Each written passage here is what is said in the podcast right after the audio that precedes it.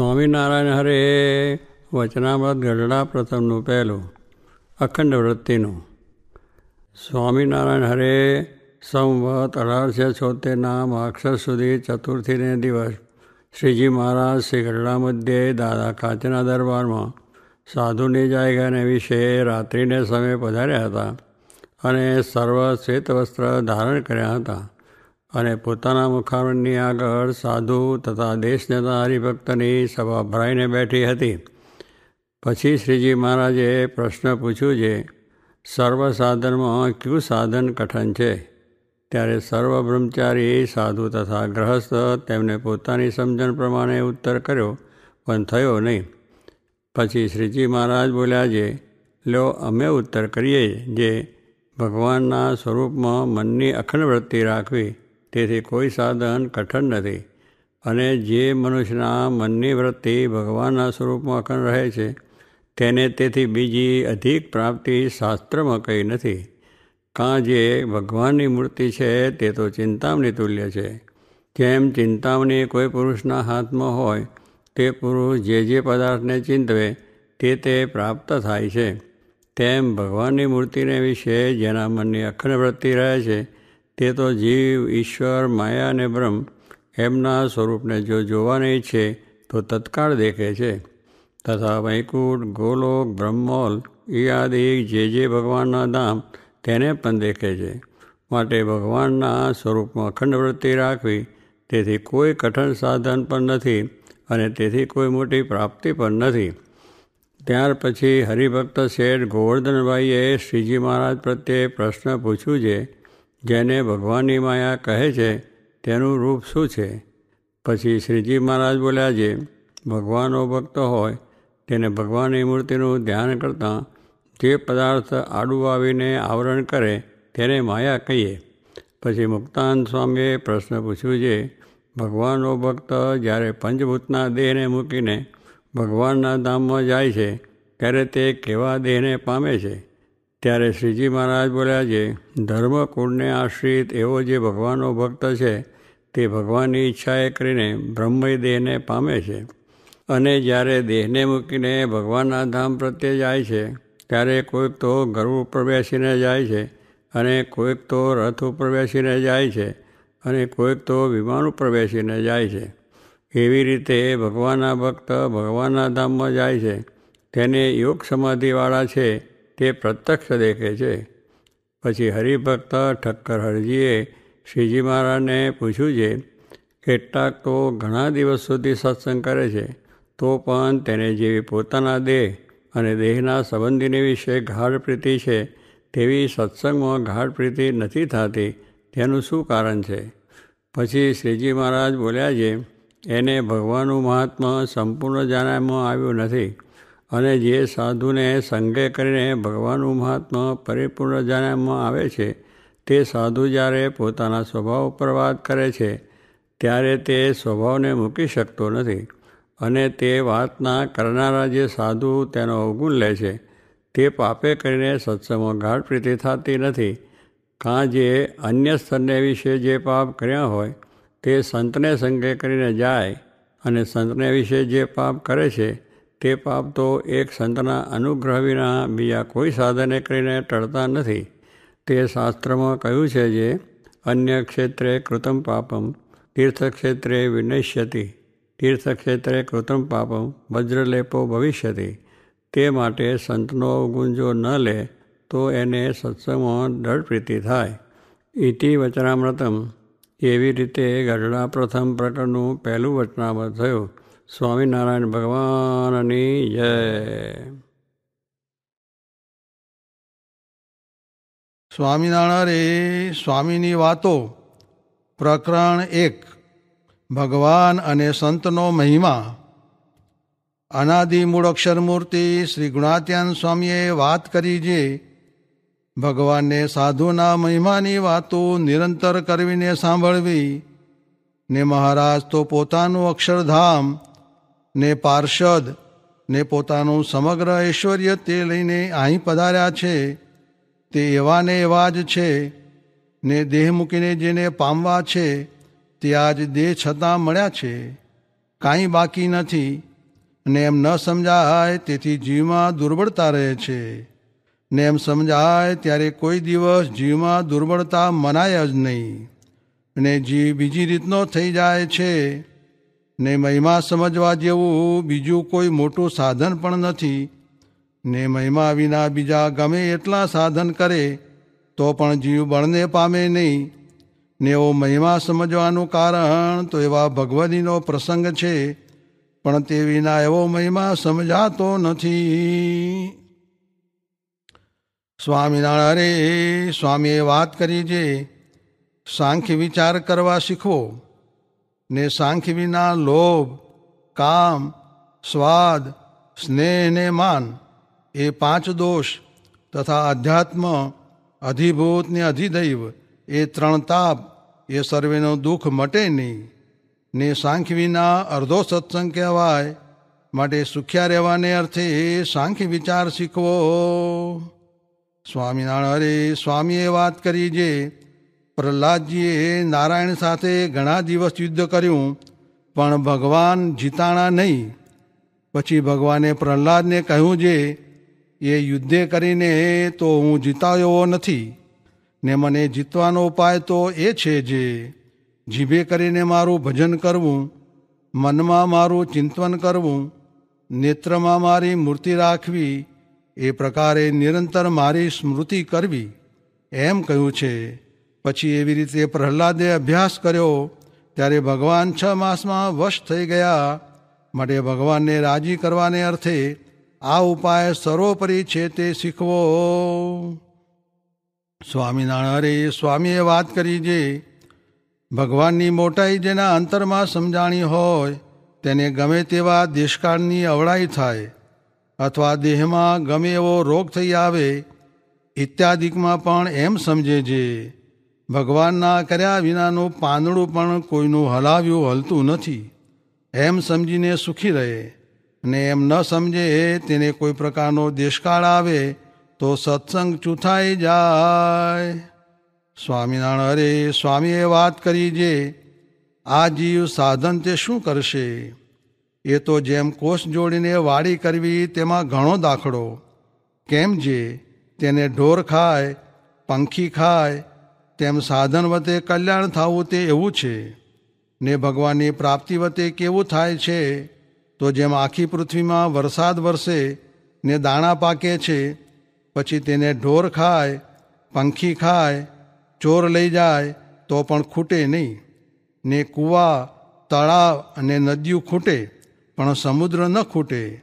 તેમ ભગવાન વતે કલ્યાણ તે એવું છે, ને આ તો બહુ જ દુર્લભ છે પણ મહિમા સમજાતો નથી.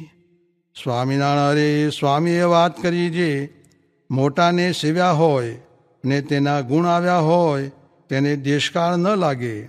તે કેની પેઠે? તો જેમ સૂર્યની આગળ અંધારું ભેડું થઈને જાય, પણ ત્યાં રહેવા પામે નહીં. સ્વામિનારાયણ, અરે, સ્વામીએ વાત કરી જે ભગવાનમાં જોડાણા હોય, ને ભગવાનની આજ્ઞામાં રહેતા હોય ને ભગવાનની મરજીને જાણતા હોય, એવા સાધુ સાથે પોતાના જીવને બાંધવો, તે થકી ધર્મ, જ્ઞાન, વૈરાગ્ય, ભક્તિ અને મહિમા સહિત ઉપાસના એ સર્વે ગુણ પમાય, પણ તે વિના ક્યાંથી પમાય? ને જેવા સાધુને સેવે તેવા ગુણ આવે. તે મુમુક્ષુ હોય તે પણ ઘટી જાય, ને પામર હોય તે વધી જાય.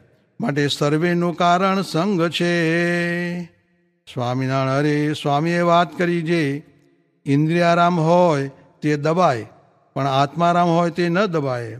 કેમ જે ઇન્દ્રિયારામને તો સેવા કરીને કે પદાર્થ આપીને પણ દબાવીએ, પણ આત્મારામ હોય તે શા સારું દબાય. કેમ જે એને તો કાંઈ જોઈએ જ નહીં, ને એ તો અનંતને દબાવી દે, પણ પોતે દબાય નહીં. સ્વામિનારાયણ અરે સ્વામીએ વાત કરી જે સંસાર મૂકીને ત્યાગી થાય, તે દુઃખ માત્રને ટાળીને સુખ્યો થઈ જાય. પણ ત્યાગી થયા પછી પણ વાસનાનું દુઃખ રહે છે. તે વાસના લોભની, કામની, સ્વાદની, સ્નેહની ને માનની છે. તે વાસના ટળે તેમ તેમ સુખ્યો થાય છે. સ્વામિનારાયણ અરે સ્વામીએ વાત કરી જે, ઇન્દ્રિયો અંતકરણ એ સર્વે કુસંગી છે. તે જે જે વિષયનો જોગ થાય તે તે રૂપ થઈ જાય, એવો જે જીવનો સ્વભાવ છે, તેવા જીવને ભગવાનના સાધુ ધર્મ, જ્ઞાન, વૈરાગ્ય, ભક્તિ, મહિમા, ઉપાસના એ સર્વે ગુણ આપે છે. પ્રકરણ એક, સત્સંગ. શ્રીહરિએ વરિષ્ઠ બંધુને કહ્યું, મોહનું અજ્ઞાન સત્સંગરૂપી સૂર્યથી ટળે છે. સત્સંગ બે પ્રકારનો હોય છે, ભગવાનનો અને ભગવાનના ભક્તનો. સત્સંગ કરતા મોહ ટળે અને મોહ ટળતા વિષયો વિષ જેવા લાગે છે. ખપ અને રુચિ અપાર હોય, ત્યારે તેનો સત્સંગ પાર પડે છે. સત્સંગનો ખપ ઓછો ન થાય એવો નિત્ય તપાસ કરવો. જેને ઉત્કૃષ્ટ ખપ હોય, તેના સંગમાં રહી સત્સંગ કરે, તો રંગ ઉતરે નહીં. મન ઇન્દ્રિયનો સંગ ન રહે, એનું નામ જ સત્સંગ છે. એવા સત્સંગથી પરમ પદ મળે છે. મંદ, મધ્યમ ને તીવ્ર, એમ શ્રદ્ધાના ત્રણ ભેદ છે. તેણે કરીને સત્સંગના ત્રણ ભેદ થાય છે. મંદ શ્રદ્ધાવાળાએ મધ્યમનો અને મધ્યમ શ્રદ્ધાવાળાએ તીવ્ર શ્રદ્ધાવાળાનો સત્સંગ કરવો. જીવન પર્યંત ઉત્તમ શ્રદ્ધા રાખી સત્સંગ કરે, ને નિયમ ધર્મમાં દ્રઢ રહે, તો તે અક્ષરધામમાં જાય છે. જેને ઉત્તમ શ્રદ્ધા નથી, ને ગોલોકની રુચિ રાખે, તો તે ગોલોકમાં જાય. વૈકુંઠની રુચિ હોય, તો વૈકુંઠમાં જાય.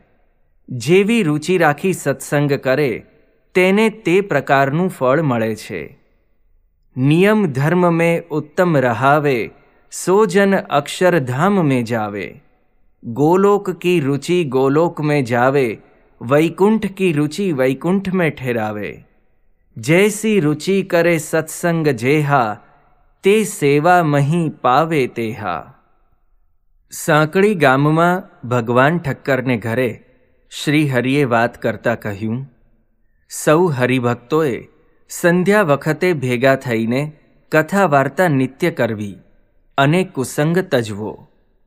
અધર્મને કુસંગ કહેવાય છે. સત્સંગને ધર્મ શોભાવે છે. સત્સંગ કરે તો ભવસાગર તરે છે. સત્સંગમાં કોઈ પણ જાતના મનુષ્ય આવે તો પણ નરક ચોરાશીથી છૂટે છે.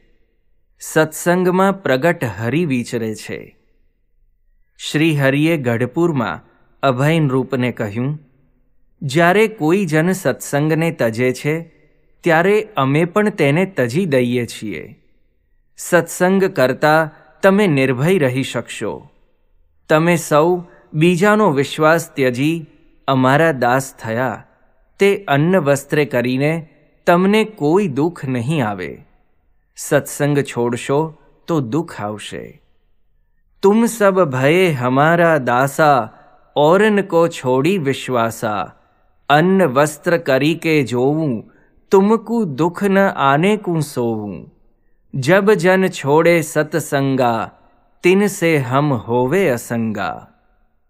ઇંગોરાળા ગામે શ્રી હરિએ સત્સંગનો મહિમા કહેતા કહ્યું, સત્સંગરૂપી પૂરમાં જેનો નિવાસ થયો તેને પીડા આપવા અધર્મીજન આશા છોડી દે છે. કારણ કે સત્સંગનો એવો પ્રતાપ છે કે અધર્મીજન તેમાં પગ મૂકતા બળવા લાગે છે. સત્સંગમાં જે વાર્તા થાય છે તે સુદર્શન ચક્ર તુલ્ય છે.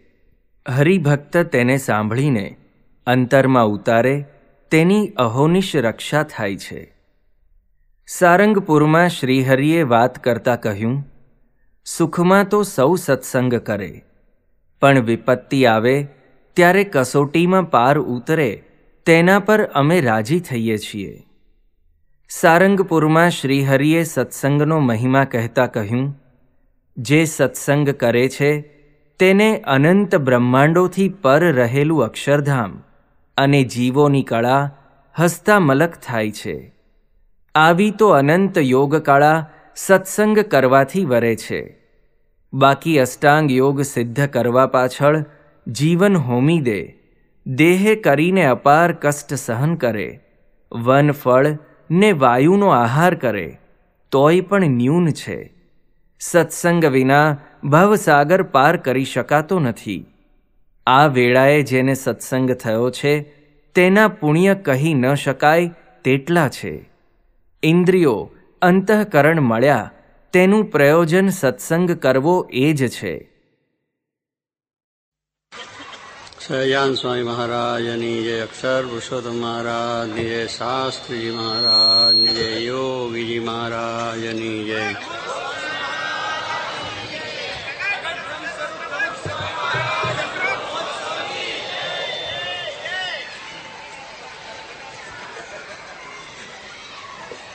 ઘર સભાની વાત આવે ત્યાં જ બધા પ્રશ્નો ઊભા થાય છે. સત્સંગ કરવાની વાત આવે ત્યાં જ બધા પ્રશ્નો ઊભા થાય છે. મંદિરે જવું હોય તો જ બધા પ્રશ્નો ઊભા થાય છે. ભજન કરવું હોય એમાં બધા પ્રશ્નો ઊભા થાય છે. આ બધા પ્રશ્નો છે એ આમ જ થાય છે. બીજા કશામાં થતા નથી. બધું તમે દુનિયાનું માલો, ખાઓ, પીઓ, હરો, ફરો, એમાં કોઈ પ્રશ્ન ડરતા જ નથી. સિનેમામાં જાઓ, નાટકમાં જાઓ, ટીવીમાં બેસો, એ પ્રશ્નો કોઈ નડતા નથી કે ઘરમાં ક્લેશ છે. ભાઈ આમ બોલે છે, છોકરો આમ બોલે છે, ધંધામાં ટાઈમ નથી, નોકરીમાં ટાઈમ નથી, બિઝનેસ કરવાની વાત છે. આ બધામાં કોઈ પ્રશ્નો નડતા નથી. આમ જ પ્રશ્નો નડે સ્વામી કે જીવ છે એ આ વાતમાં જ અટકે છે. આ જીવ છે એ ગુણાજ સ્વામી વાત પહેલાં લખી છે કે આ ભગવાનના ભજન કરવામાં જીવ અટકે છે. બાકી બધે જ તમારું ફ્રી ફ્રી જ છે બધી રીતે. ત્યાં કોઈ અટકતો નથી. ઓ, ચાલો ટિકિટ આવી જાય આવી જાય ચાલો ત્યાં પછી તમારો ટાઈમ ક્યાં ગયો? તરત જ પેલો આવ્યો અને કે ના તમારી માટે ટિકિટ લઈને આવ્યો છે સિનેમાની, જલસો જોવાની. તરત તરત ડિસ્કો જોવામાં તો આ ટિકિટ છે, ચાલો ડિસ્કો જોઈ લે તો ટાઈમ બધો ક્યાં ગયો તેગડી આ વાત આવીને તરત ઊભા થયા. એમ આપણે એ બધાની અંદર, આપણે બધા નવરા જ છીએ અને કામ કરીએ છીએ. એને આની અંદર થાય છે કે આપણે નવરા નથી ને બધું નથી. પણ એ આપણું એક અજ્ઞાન છે. આપણી બુદ્ધિની જડતા છે. આપણે આપણા પ્રશ્નો ઉકેલી શકતા નથી એટલે કરીને બધા વિચારો આવે છે. આ બધા વિચારો કેવા છે કે એ આપણા જીવને અજ્ઞાન દશામાં લઈ જાય વિચારો એટલે એ વિચારો જ્યાં સુધી આપણને હોય ત્યાં સુધી થાય એ વસ્તુ છે. એની જાતની બધી વાત કરી સભામાં આમ છે તેમ છે. આમાં ડૉક્ટર સાહેબ કહ્યું કે ભાઈ, ટેલિફોન આવે શું કરવું? ડૉક્ટરને તો આવે ને ટેલિફોન બધા. એટલે ટેલિફોન આવે રાત્રે ટેલિફોન ક્યાં મૂકીને હોઈ જાવ છો ઊંઘ ના બગડે એને માટે ટેલિફોનની રિસીવ રિસીવ નીચે મૂકી દે ઊંઘને ના બગડે એટલા માટે લો તો પછી આ સત્સંગની અંદર ટેલિફોન એને મૂકતા શું વાર લાગે છે મૂકી દો નીચે કલાક એમાં કઈ વાર લાગે છે તે ઊંઘ ના બગડે એને માટે આખી બાર કલાક સુધી રિસીવરને નીચે મૂકી રાખે તે અર્જન્ટ ટેલિફોન આવે શું કરે કંઈ ઉઠતા નથી કારણ ઊંઘ બગડે ભલે સવારે કરજે આમ થાય આપણે આપણા કામમાં કોઈ બીજા બેઠા હોય અને તો ટેલિફોન આવે તો એ કંઈક અમને પછી કરજે અડધો કલાક પછી. અમને હું બીજી છું, મિટિંગમાં છું. ત્યારે એ બધું જ્યાં મિટિંગ કામ કરતા હોય, તો અડધો કલાક નીચે મૂકતા વાર શું લાગે? એટલે આવું બધું, આ તો પોતાના એક શંકાઓ કે આવું હોય તો આમ થાય તો કશું થતું નથી. બીજા બધા કામ જો કરી શકતા હોય આપણે, તો ઘર સભાની અંદર કે સત્સંગ સભાની અંદર કે સત્સંગના કાર્યમાં એ કશું ટળતું નથી. આપણે ધારીએ તો બધું એનું નિરાકરણ પણ આવી જાય છે, સોલ્યુશન પણ આવી જાય છે અને કામ પણ થઈ જાય છે. પણ એ બધા પ્રશ્નો બીજા આપણે ઉકેલી શકીએ છીએ, પણ આની અંદર આપણને મુશ્કેલીઓ થાય છે. કે આમ થશે તેમ થશે. એ એક આપણી વસ્તુ છે. એટલે ખરેખર સ્વામી કહે છે, આ જીવ છે એ અહીંયા ભગવાન ભજવાને માટે અટકે છે. બાકી બીજા કોઈમાં અટકતો નથી. એને બધું મોરવું, ફરવું, વરવું, જવું, બધું દુનિયામાં ગમે ત્યાં જવું, એ બધું મૂકીને જઈએ છીએ. આપણા ગમે એવા ઘરના પ્રશ્નો બીજું ત્રીજું હોય તો થઈ જાય એટલે એ સમજૂતી એકબીજાની જેમ કરીને ઘર ચલાવીએ છીએ. એ બધી રીતે આપણું થાય છે. એ માની અંદર પણ આપણે એકબીજાની સમજૂતી કરી, ધીરે ધીરે થાય. સત્સંગ વસ્તુ એવી છે કે એકદમ કોઈને થતી નથી. એ ધીરે ધીરે થાય છે. એકબીજાના એજ પ્રીત એજ પ્રીત જેમ થતી જાય, એમ બધું કાર્ય થાય છે. પણ સ્વાઈ કહે છે આ વસ્તુનું આપણે મહત્વ સમજાયું નથી, એટલે પછી આપણને એનો વિચાર આવે છે કે આ થાય તે થાય. એટલે એવી બધી વસ્તુના પ્રશ્નો છે, એ તો રહ્યા જ કરવાના છે. સ્વાઈ કે આ સંસાર છે એટલે પ્રશ્નો છે જ. પ્રશ્નો નથી, એવું નથી. આદિ અનાદિથી છે. દુઃખ છે પણ આદિ એનાથી ચાલ્યું આવે બધા ભગવાનને અવતારો થયા તો પણ. પણ એ દુઃખની અંદરથી જે સહનશીલતા, દુઃખની અંદર જે શાંતિ, એવું જે જ્ઞાન એ આપણે મળે છે. બાકી દુઃખો છે દુઃખો છે, આવવાના છે છે. પણ દુઃખોને કેમ કરીને નિવારણ કરીને એની સહનશક્તિ શીખવી એ આ જ્ઞાન આપશે. એ પછી ધંધો નહીં આવે, કે બીજા માણસો નહીં આપે કે બીજી કોઈ ક્રિયાઓથી નહીં આવે, એની અંદર જ્ઞાનની જરૂર પડશે જ. જે જ્ઞાન આપણને આત્મા પરમાત્માનું આપ્યું છે ગીતાએ આપ્યું છે, ભાગવત ગીતા બધા જે ગ્રંથો છે, શ્રીજી મહારાજે પણ આપણને આ જ્ઞાન આપ્યું છે. એ જ્ઞાન છે, એ જ નિરાકરણનું કારણ છે. એટલા માટે સભા, કે સભાની અંદર આપણને જ્ઞાન થાય. એટલા માટે આ બધી વસ્તુ આપણે કરવાની છે. અને એ જ્ઞાન થશે તો જ સ્વાય કે શાંતિ રહેશે. જ્ઞાન વગર શાંતિ છે નહીં. એટલે જ્ઞાન આપણે આત્મા અને પરમાત્માનું, આ દેહને આપનું જ્ઞાન છે. એટલે એમાં અશાંતિ છે જ. કારણ દેહ છે દુઃખનું કારણ છે. એનું જ્ઞાન તમને થયું. એટલે પછી આ બધી વસ્તુ થવાની છે. એટલે એ જ્ઞાન કામ નથી થતું. એની અંદર તો આપણને શાંતિ રહે, કોઈ કહી જાય, બોલી જાય, એટલે આપણને જરા દુઃખ થઈ જાય. અને આપણને આ મુશ્કેલી થઈ જાય. કે મને કહ્યું ફલાને કહ્યું, વિજ્ઞાન કહ્યું, જો જ્ઞાન હોય કે ભલે હું આત્મા છું, મને બોલ્યો તોય છું તરત શાંતિ, એમાં કંઈ બીજું જ ના આવે, ક્રોધે ના થાય, ઈર્ષા થાય માને ના આવે. અને પેલો તરત ક્રોધ થાય, તું મને કહેનાર કોણ? તું મને કેમ બોલ્યો?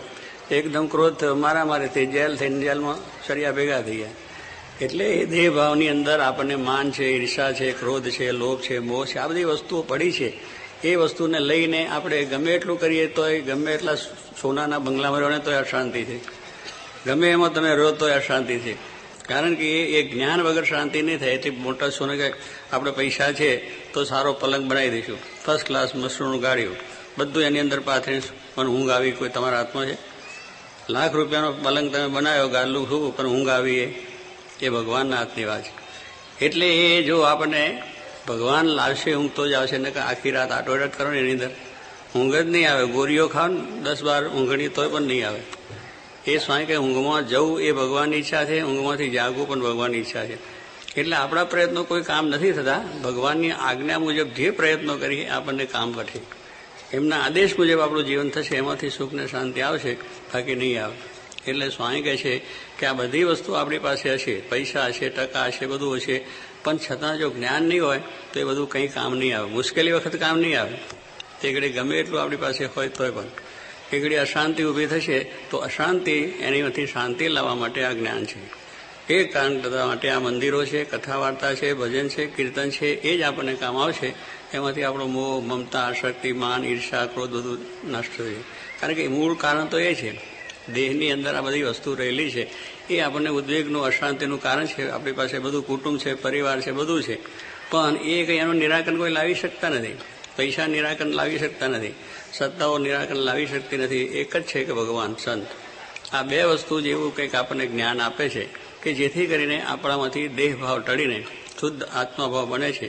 તેને કરીને પછી તમને કોઈ પણ વસ્તુ આવે તોય વાંધો નહીં.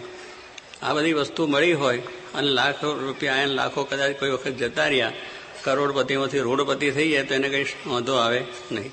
બહુ સારું, ભગવાનની ઈચ્છાથી આવ્યું હતું ને પાછું ચાલ્યું ગયું. આવ્યું હતું ને ચાલ્યું ગયું, એમાં કંઈ આપણે આવ્યા ત્યારે કંઈ લઈને આવ્યા નથી જઈશું ત્યારે લઈ જવા નથી. જો આ જ્ઞાન હોય તો શાંતિ રહે. તો કે મારું જતું રહ્યું કે મેં આ પૈસા કમાયો હતો, મારો આ બંગલો હતો, મારું આ બધું બધું વસ્તુ, કુટુંબ હતું, ફલાણું હતું. અત્યારે આ બધું કુટુંબ જાપાનમાં જતું રહ્યું. હવે શું કે આપણે જારી રાખ્યું એને? આપણે ચાલી રાખ્યું ખરું? કુટુંબ બધું કેટલું બિચારા માણસો જતા રહ્યા ધરતીકમની અંદર.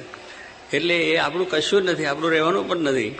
પણ છતાં આપણને એમ થાય કે મારું જતું રહ્યું. પણ મારું, તમારું હતું ને જન્મ્યા ત્યારે કંઈ લાયા હતા? એટલું જ તમે સમજો તો વાંધો ના આવે. આ બધી વસ્તુનો પ્રશ્ન આવે તો એનું નિરાકરણ થઈ જાય કે હતું જ નહીં, બસ. એકલા ભજન કરો, એમાં કંઈ વાંધો નથી. ઘરનો ના બેહે તો તમે એકલા બેસીને કરો. બીજા પ્રશ્નો રવા દો. ઘરનો આ ઠગનો છે, નોકરીના વિચારો ડીકના આ બધા મૂકી દો. તમે એકલા બેસો તમને પોતાને જો વાત સમજાઈ છે કે આમાંથી ખરેખર વસ્તુ સાચી છે, તો તમે એકલા બેસો. તમે એકલા બેસો તો પછી લાખો ભેગા થશે. તમારી શ્રદ્ધાને તમને પોતાને વિશ્વાસ છે, હું જે કરી રહ્યો છું બરોબર છે, સાચું છે, તો એક દાડો બધા લાખો ભેગા થશે. જો કે મહારાજ પોતે એકલા પણ લાખો માણસ ભેગા થયા ના થાય. આપણા જે ભક્તો મહાન આચાર્યો જે થઈ ગયા છે, એકલા જ હતા. એમને ધાર્યું કે આ વસ્તુ મારી સાચી શું કરું છે? શાસ્ત્રીમાંનો સિદ્ધાંત અક્ષર અને પુરુષોત્તમનો સાચો? તો એ પોતે સમજ્યા. એ પોતે સમજ્યા અને ઘણા વિઘ્નો આવ્યા સામે તિરસ્કાર થયા. આ જ્ઞાન ખોટું છે, આ બંડિયા છે તૂત છે, ફલાણું છે ઢીકનું છે. ઘણી ઉપાધિ શાસ્ત્રી મારાને થઈ આ જ્ઞાન કરવાની અંદર. કોઈ સાંભળવા તૈયાર નહોતું. ગામમાંથી બહાર કાઢતા હતા. પણ એમને શાસ્ત્રી મહારાજ પોતાને વિશ્વાસ હતો આ જ્ઞાન સાચું છે. બ્રહ્મને પરબ્રહ્મને અક્ષર પુરુષોત્તમનું જ્ઞાન સાચું છે? શ્રીજી મહારાજનો સિદ્ધાંત છે. અને એ વાત સત્ય છે. એમને પોતાને ડર થયું હતું તો અનેક વિકટો, સંકટો સહન કરીને પણ આ જ્ઞાન પ્રત્યે આજે લાખો માણસ બેઠા આમાં બેઠા નથી બેઠા? એક જ વસ્તુ છે. ગાંધીજીએ પોતે એક નિશ્ચય કર્યો કે મારે આ રીતે સ્વતંત્રતા ભારતને અપાવી છે. એકલો જ માણસ હતો. કૂક લકડી માણસ હતો. દૂધ પહેરતો હતો અને આપણે આમ જોઈએ છે ગાંધીજી મહાત્માને અને બિચારા સાથોડું ખાઈને રહેતા હતા. પણ છતાં માન અપમાન થયું તમે જુઓ. સાઉથ અમેરિકા ગયા તો ત્યાં પણ તિરસ્કાર થયો અહીંયા કેટલા લોકો કોઈ માનવા તૈયાર નહીં વાત કે શું આ ગાંધી હુક લકડી શું કરવાના છે એની શું તાકાત છે કે આટલા અંગ્રેજો પાયા નાખીને બેઠા છે પાતાળમાં અને આખી દુનિયા પર જેનો સૂર્ય ઉદય થયો છે એ માણસને કેવી રીતે કાઢી શકે આપણે કોઈ માનતા નહોતા આપણે કોઈ માનવા તૈયાર નહોતા એ વખતે પણ ગાંધીજીને પોતાને વિશ્વાસ હતો કે આ મારું કાર્ય છે સત્ય છે સાચું છે અને ભારત અમારો દેશ છે એની અંદર પરદેશી સત્તા ન જોઈએ અને એ એને દ્રઢ સંકલ્પ કર્યો તો દોઢસો વર્ષના પાયા ઉખડી ચાલ્યા ગયા.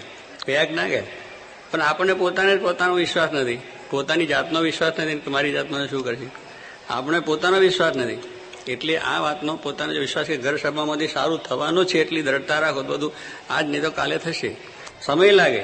પણ થશે ખરું. તમે કરશો તો એની અંદરથી કાલે બીજા સમજતા થશે. બીજા પાંચ થશે પાંચના દસ થશે. પણ પોતાનો નિશ્ચય દ્રઢતા પહેલી જોઈએ દ્રઢતા જોઈને મદદ કરે મોરારી.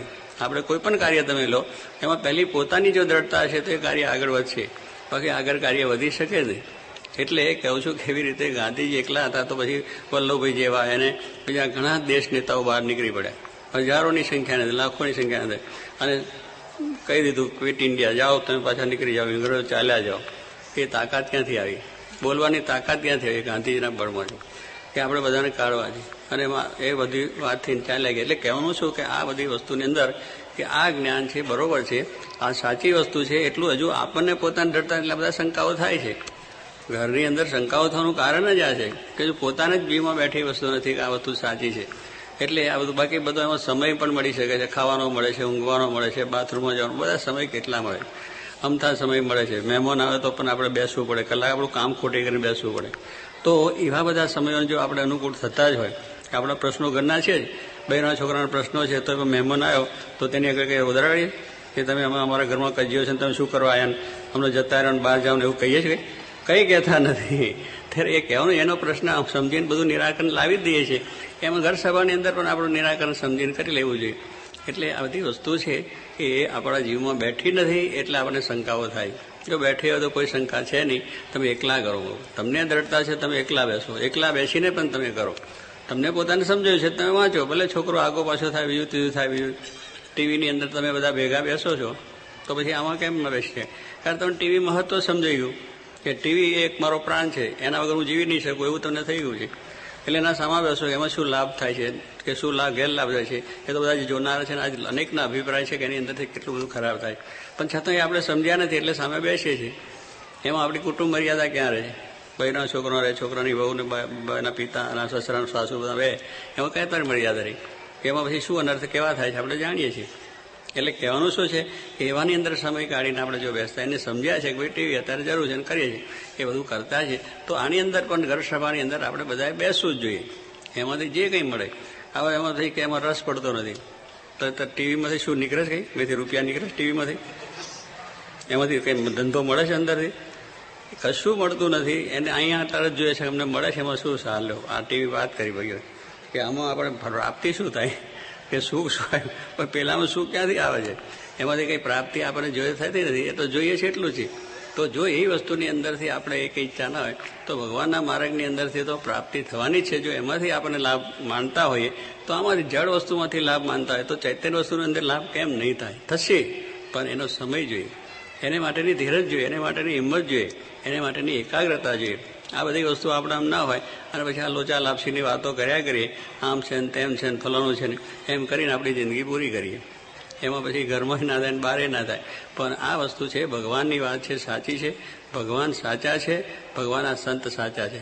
ભગવાને આપેલું જ્ઞાન સાચું છે, ભગવાને આપેલો ધર્મ એ સાચો છે, ધર્મ પ્રમાણે વરસો તો બુદ્ધિ સારી રહેશે. સારા વિચારો આવશે. અને ભગવાનમાં શ્રદ્ધા રાખશો, તમારા દરેક કાર્યમાં સરળતા થશે અને આ જ્ઞાન પ્રાપ્ત થશે, તો તમને કોઈ પણ જાતનો વિક્ષેપ આવશે નહીં, ક્રોધે નહીં આવશે, ઈર્ષાને માને. કોઈ ગમે તે કહેશે, બોલશે, અગર આ બધી હાનિ વૃદ્ધિ થશે ને, ધંધામાં અપડાઉન થશે, બીજા કામમાં અપડાઉન થશે તો એ વાંધો નહીં આવે. જાણ છે ભગવાનની ઈચ્છા.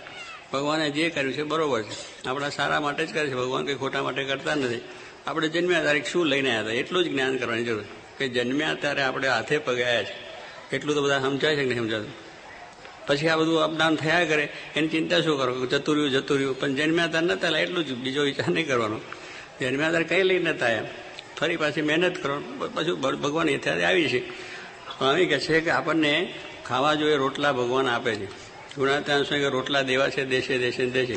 પણ હવે રોટલામાંથી આપણે તો મેસૂમના હાટે આમ જલેબા પેલા શું કહેવાય છે? બધા ઘણી જાતના પેલા અત્યારે તો નીકળ્યા છે પેલી બંગાળી આઈટમો પીઝા.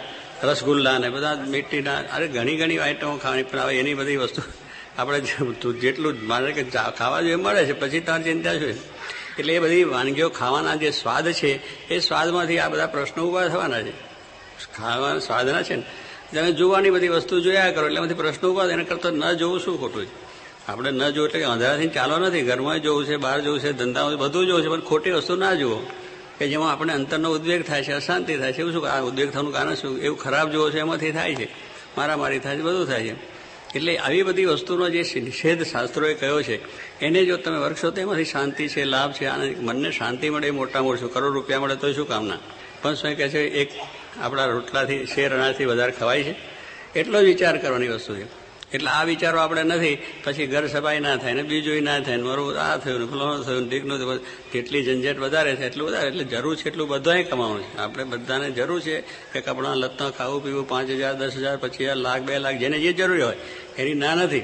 પણ વધારે પડતી મહત્વ ઈચ્છાઓ છે, એને લઈને અશાંતિ બધી થાય છે. એટલે આ બધું છે એ આપણી અંદર ઘર સભાને પછી આપણે નિષેધ કરીએ ફલાનું કરીએ, ઢીકનું કરીએ છોકરા માનતા નથી, બધું નથી. નથી જ માનતા હોય, એમાં માનવાનું ક્યાં છે? એટલે આ બધી વસ્તુની દ્રઢતા કરવાની જરૂર છે કે આપણે જે વાત કરી છે, સાચી છે, અને એ પ્રમાણે કરશું તારે સ્વામી કહે છે, આ વાત સમજો, લાખ વર્ષ કેળે સમજો, પણ સમજે છૂટવો છે. એક દિવસે છોકરો ડૉક્ટર થતો નથી, એમ એક દાડો સભામાં બેઠા, ઘર સભામાં શાંતિ થઈ ગઈ, કેમ ઘરમાં શાંતિ ના થઈ? પણ એક દાડો છોકરો થઈ ગયો ખરો, ડૉક્ટર બનીને ઘરે આવ્યો ખરો. ક્યાં ગયા? જોશી શું કહેવાય? તમારો છોકરો થઈ ગયો? હે? ત્યાર પછી તમે કેમ એના તરત કહેતા ડૉક્ટર એમ તેમ એટલે આ એક દાડામાં તમારે બધું કરવું છે, નહીં થાય, એને માટે છોકરાને ધીરે ધીરે બનાવો, મોટો એક, બે, ત્રણ, ચાર, પાંચ, છ બધી મૂકવી. એની અંદર પાછો નાપાસ પણ થશે. એની પાસે પછી બીજું થશે તે બધું થવાનું છે, પણ એને જો પ્રયત્ન બરોબર કરશો, અને તમે જાણશો કે મારે ડૉક્ટર કરવો છે છોકરો મનમાં ધારશે કે મારે ડૉક્ટર તો જ થવા છે. બાકી એમ ગપ્પા મારે કંઈ થતું નથી. વાતો કરે કંઈ થતું નથી. એટલે આ બધી દ્રષ્ટા છે મારે સત્સંગી થવું છે. મારે ભગવાનને રાજી કરવા છે. આવી દ્રઢતા જો ગોપીચંદ રાજાને થયું તેને કરે. વીરા છે એને થયું મારે ભગવાનને રાજી કરવા છે. ભલે એના સામે ઝેર આવ્યું. એને અપમાન થયું. એના રાજાએ પેલા પ્રતાપ રાણા એને કાઢી મૂકી. તોય પણ મારે ભગવાન છે. એને ભગવાન રાજી કરવા તો કરી લીધી. બસ હાથે પગે નીકળી ગઈ. એની પાસે કંઈ હતું કરું હાથે પગે પોતે નીકળીને ભજન કર્યું. તો આજે બધા લાખો માણસ સમજાય. એ કંઈ દુઃખી થઈ ગઈ? એનું આજે જ્ઞાન આપણે લઈએ છીએ. આપણે મારાના પાંચસો સંતો, દાદા ખાચાને બધા ભક્તો થઈ ગયા. એ બધાના આખ્યાન તમે જુઓ કે એ બધાના પ્રશ્નો નથી નડ્યા. બધાને નડ્યા છે. જે મહાન આચાર્યો થઈ ગયા, એમને નડ્યા છે. આપણા જે ભક્તિ સંપ્રદાયના આચાર્ય થયા જ્ઞાન માર્ગના આચાર્યો થઈ ગયા છે. જેવા મહાન ભક્તો, સંતો થયા છે. જે સારા માણસો તે બધાને વિઘ્ન આવ્યું છે. એટલે એ વસ્તુ છે કે આપણે જો, મેં કહ્યું ગાંધીજી કહ્યું એમને બધા ગોરીઓ ખાવી પડે. આ બંદૂકની ગોરીઓ. પણ એ બધા પ્રશ્નો આવે છે, પણ એમનાનો ધ્યેય જે હતો એ એમને છોડ્યો નથી. તો આજે એ એનો લાભ આપણે પ્રાપ્ત કરી છે.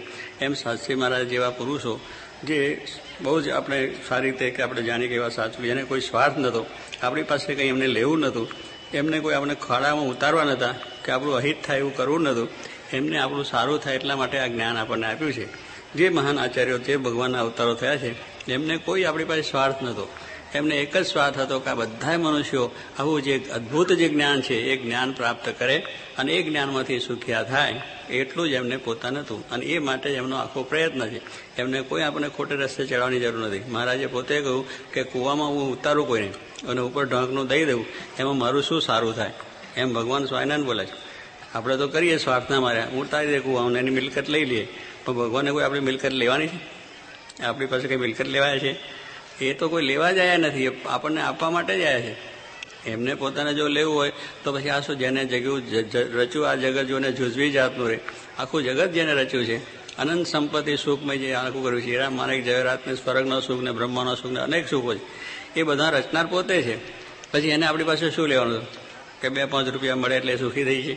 આપણું ઘર મળે એટલે એટલા માટે નથી. એને આપણે આ બધું આપણામાં જે પેસી ગયું છે જીવમાંથી, એ કાઢી અને સાચી જ્ઞાન જે આપવું છે એટલા માટે અને એ જ્ઞાને કરીને સુખ્યા થવાનું છે. એ જ્ઞાન હશે તો શું કે પૈસાથી નહીં થવાય? પૈસા હશે તો ઉદ્વેગને શાંતિ છે. બંગલામાં રહેશો તો ઊંઘ નહીં આવે. આ બધી વસ્તુ આપણને થવાની છે. જ્ઞાન હશે બધું થશે. બધું થશે એટલે આપણે વસ્તુ સમજાય તો કોઈ જાતનો વાંધો ના આવે. તો આપણે આપણને આ બધા પ્રશ્નોનો ગૂંચવાડો તો છે, બધાને છે. એમને કહ્યું એમ સાચું છે. પણ એમનો ગૂંચવાડો નીકળી જાય અને આપણા બધાનો નીકળી જાય એ મહારાજને પ્રાર્થના.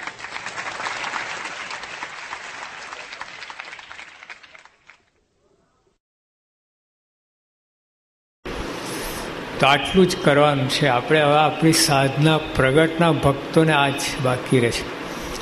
એકાંતિકી ભક્તિ કરવાની બાકી રહેશે. બસ. બધું કરીને આવ્યા છે. કરોડો જન્મ લીધા છે. કોઈ સાધન બાકી રાખ્યા નથી.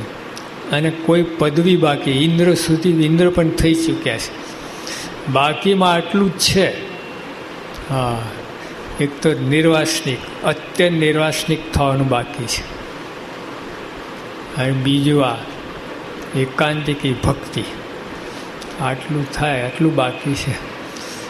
તો એના માટે આ ગુણાતીત સંતની જરૂર પડે છે. બાકી તો એમને તો પરોક્ષ ભાઈ બધું મોક્ષને બધું વાત ચાલ્યા કાંઈ થાય છે. ખરેખર મોક્ષ જવું ભ્રમરૂપ થવું, એકાંતિક થવું હોય, એકાંતિક થકી જ એકાંતિક થવાય. એટલે આવા સંતની જરૂર છે આપણને. તો મળ્યા તો છે આપણને. પણ આપણને જરૂર લાગે છે, પ્રશ્ન એ છે. એમને તો લાગે જ છે મારા વિના કોઈ આ મારી એકાંતિક થઈ શકે એમ નથી. આપણને થવું છે કોને એકાંતિક?